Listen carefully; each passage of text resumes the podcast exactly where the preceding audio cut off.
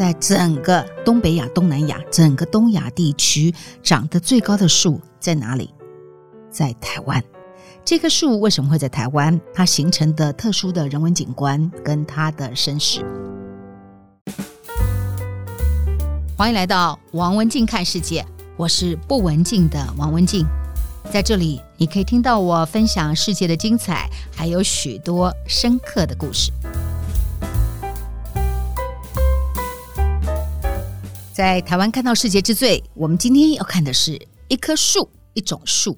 这种树呢，在整个东亚地区长得最高的树，在台湾的南投丹大山区。这棵树有多高呢？它有八十二公尺高，大概是二十七层楼高。那么这一棵树的名字叫做台湾杉。那我们很快来看看啊，一棵八十二公尺高的二十七层楼的树，对，因为它长得非常高，非常高，非常高。原住民卢凯族就叫它“撞到月亮的树”卡阿朗巨木。卡阿朗巨木它是在南投的山区，长这么高。我们把它换另外一个比喻，大家可以理解它的意义是什么。我们放眼整个台湾的东部，还没有任何一栋。人造的建筑是比这一棵台湾杉还来得高，它可以说是针叶的树王。东亚最高的树种长在丹大山区，大概在海拔一千五百公尺跟两千五百公尺的地方。这是由台湾一个枣树的团队，哈，这个团队很有意思，它叫枣树的人，由他们发现的。那他们是怎么发现的？你知道，当它高到很高，你眼睛已经没有办法目测它的时候。而且你还要确认它有多高。我们不像我们量身高可以有一个几公分几公分，那已经是没有办法用任何一个人工的丈量尺去量。而且这样的树它能够活到现在，通常它所在的位置都是非常偏远的。所以它的被发现是找树的人这个团队呢，他利用光学雷达哈，先由成功大学的计算测量筛出可能的一个目标，然后他们在。人工跋涉，实地去丈量确认，所以他们第一次勘察的时候、探勘的时候，到这个地方目的地大概又走了八天的路程。你想，今天科技那么发达，交通那么方便的状况之下，我们台湾的深山里面要找到这棵树，单单路程都要走到八天。好，而且这一棵树在南投丹大山区，它是在卡阿朗溪的上游。那它在中央山脉的零线下切一千公尺处找到。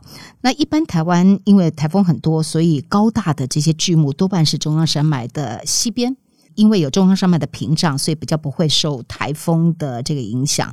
通常它也比较接近溪谷的避风。闪风的地方，所以这棵树的能够活下来，有它很不容易的地方，而且因为它没有风，又在云雾带，所以它长得是又高又直。那我们来看看哈，这一棵台湾杉的身世。讲到杉树，大家的印象。浮现的是什么哦？杉树一般我们常常在家具里头会用到，但是大家知道台湾杉为什么会来到台湾？它有几个背景。第一个，它可以说是我们在地球史上的一个活化石。它最早最早这个植物的物种，它是生长在六千五百万年前的北极圈。它比较广泛的是生长在北半球。那么在冰河时期呢？植物用种子，用各种方式从极冷极冷的冰河地带往南迁，其中有一批就迁到了台湾。当时台湾跟中国大陆中间好是没有呃海峡的一个屏障，所以那时候很多的植物就迁徙到台湾的高山上，从此以后就定居了。那因为他们适应了台湾的高山，他们适应高山的雾林带，而成为了台湾很特有的种。它是冰河结余植物，冰河时期能活下来植物并不多，所以才会叫它啊活化石。它的树龄可以超过一千年，那算是台湾神木级的树。我们还有一个世界之最，是全球最大的台湾山林，它是在台东卑南乡的小鬼湖。它跟现在这一棵最高的卡阿朗巨木发现的地方不太一样。那么，在这个凯族的圣地啊，卑南乡的小鬼湖山区，有高达上万株的台湾山林。那小鬼湖是被高度保护的一个地方。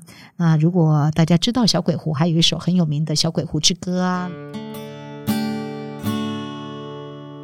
我刚说了，台湾山本来的名字不是叫台湾山，那它为什么会这样被命名呢？有一个非常重要的人发现了这个神木级的植物在台湾，这个人呢，就是一百年前来到台湾的植物学家早田文藏。早田文藏他是东京帝国大学毕业的，他在一九零五年，也就是在日据时代，这个早田文藏在台湾做了十九年的研究。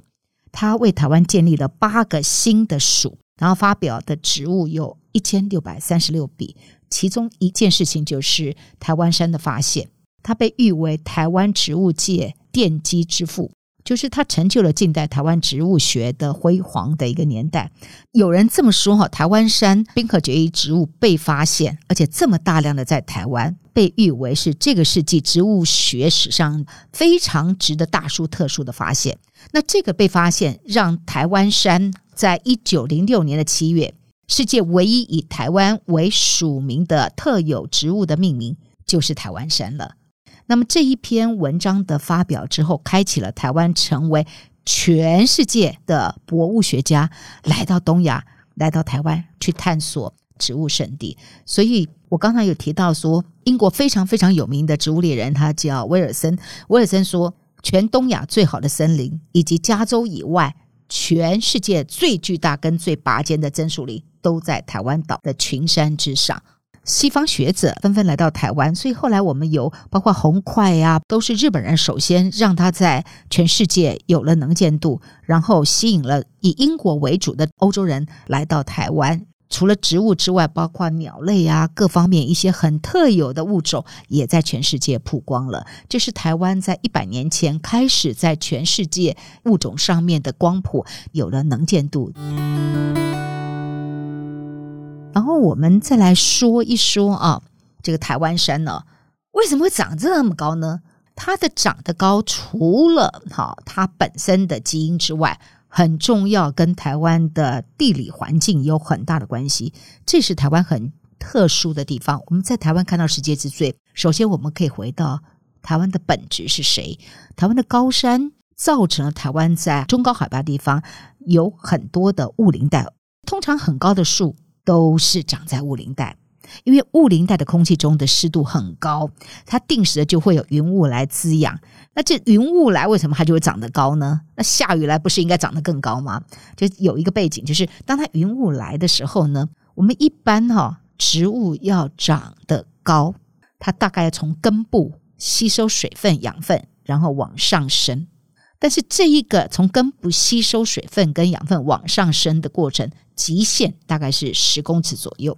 十公尺怎么可能一棵树会到八十二公尺呢？就是这里的树，它能够透过叶子从云雾当中直接就吸取了水分。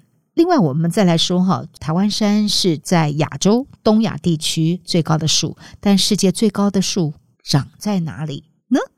科学家发现哈，全世界最高的树啊，主要分布在地球的三个区。第一个区是在美国跟加拿大的西部森林，就北美的西部森林。第二个区呢是东南亚的原始森林。第三个在澳洲东南区域。世界最高的树，公布答案，它有一百一十六公尺，八百岁高龄了。它在美国加州国家公园里头，北美红杉，一百一十六公尺。一百一十六公尺比我们刚刚谈到的台湾山卡阿朗巨木足足高了三十四公尺，它已经被金氏纪录认证。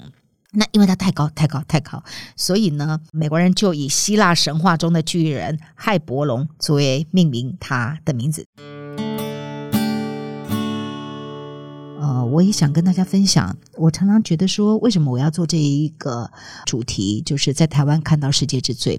我深深觉得说，这个世界从不缺精彩，只缺探索。我也深深觉得说，事实上，在我们所在的这一块土地，有很多很多很值得骄傲的事物，只是我们一直以来缺少人去有系统的去整理，然后把我们是谁去做沟通跟说明。